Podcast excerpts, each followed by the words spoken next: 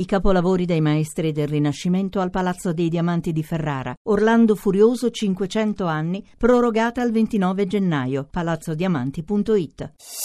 Voci del mattino.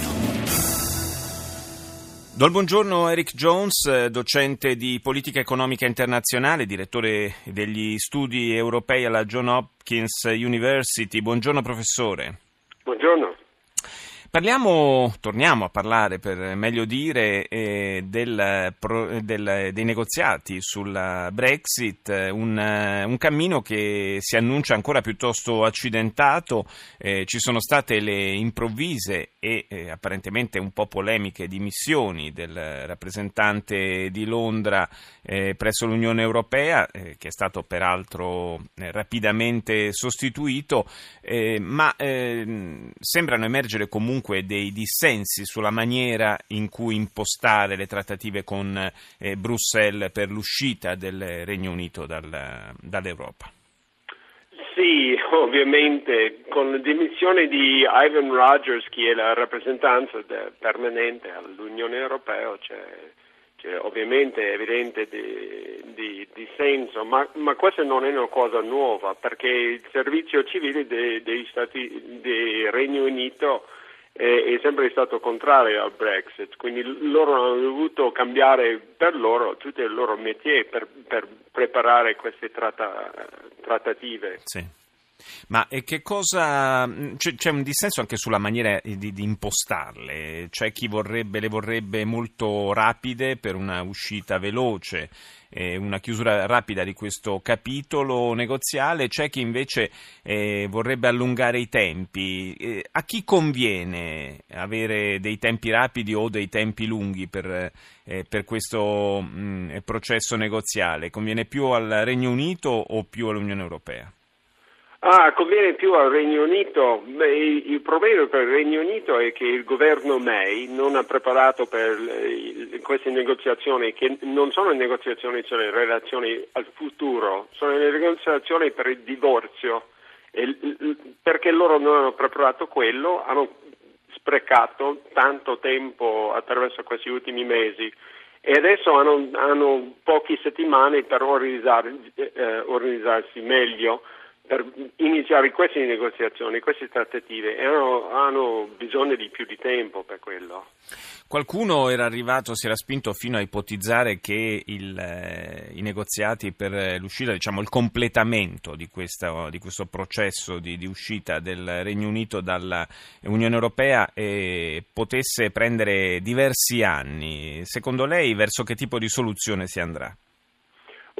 Ci vuole un periodo di transizione. Ecco i, i, la litiga tra Ivan Rogers e il governo, perché Ivan Rogers diceva che ci vuole almeno dieci anni per prepararsi per, per una relazione nuova e il governo non, non ha mai anticipato un, un cifro così alto ma è assolutamente necessario perché il Gran Bretagna non, non ha delle relazioni tipica di un paese qualsiasi perché è stato membro dell'Unione Europea per più di 20 anni. Sulla stampa europea, su diversi giornali in questi giorni si sono eh, rinnovate le, le, preoccupazioni dei tanti eh, cittadini di altri paesi europei che vivono e lavorano in Gran Bretagna e, e, che vedono proprio nell'incertezza di questo negoziato, nelle pieghe dell'incertezza di questo negoziato, vedono eh, una grande incertezza anche per il loro futuro, la loro possibilità di rimanere nel paese alle condizioni attuali. Eh, anche questo sarà uno dei nodi da sciogliere.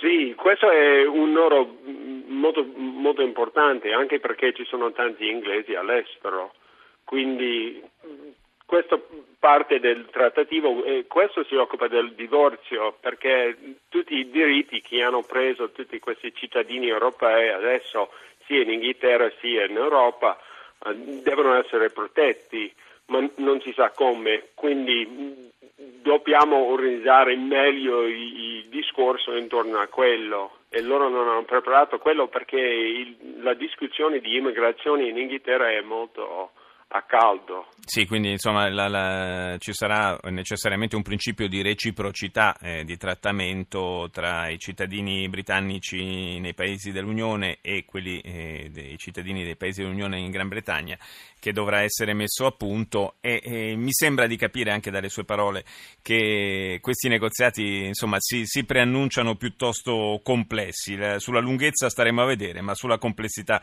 possiamo scommettere. Grazie al professor Eric Jones per essere stato nostro ospite. Buona giornata e buon lavoro.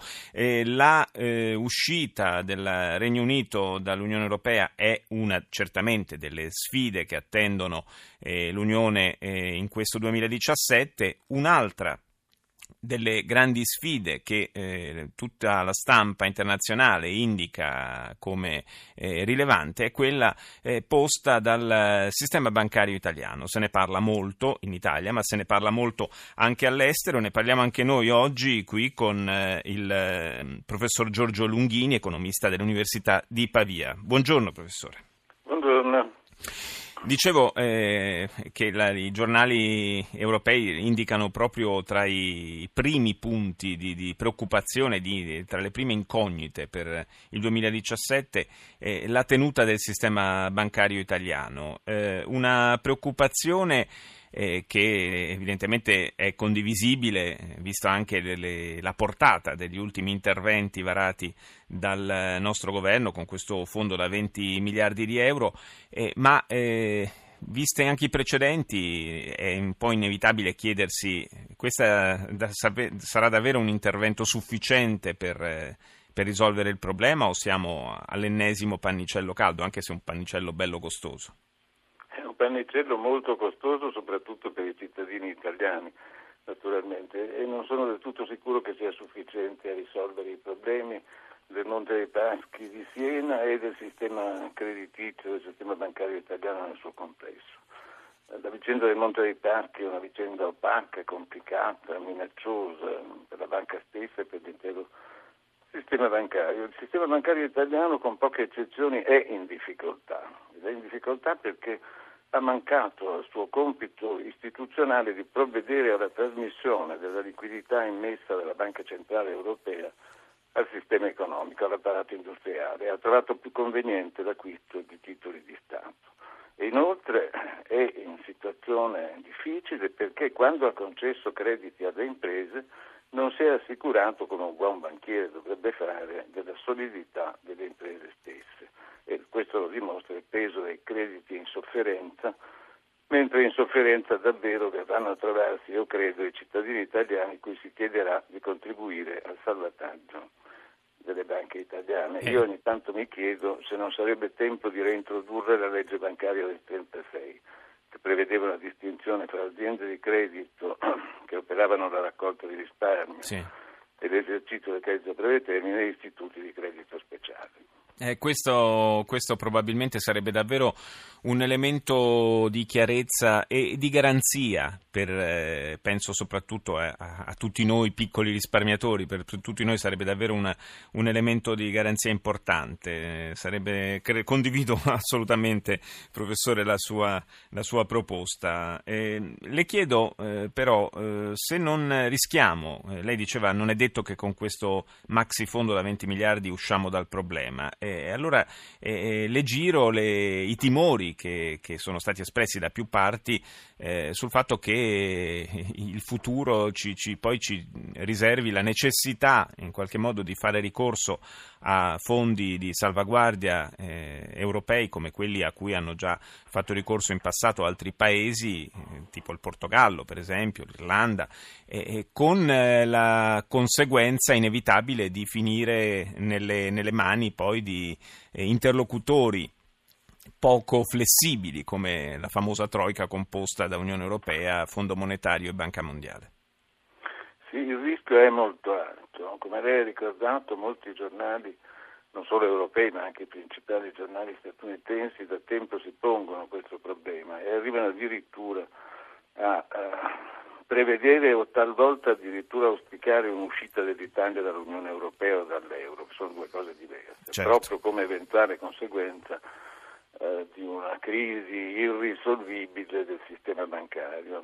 Io non credo che sia improbabile un'uscita dell'Unione Europea eh, dall'Unione Europea dell'Italia, nonostante la gravità della nostra situazione economica, ormai in una situazione di deflazione conclamata.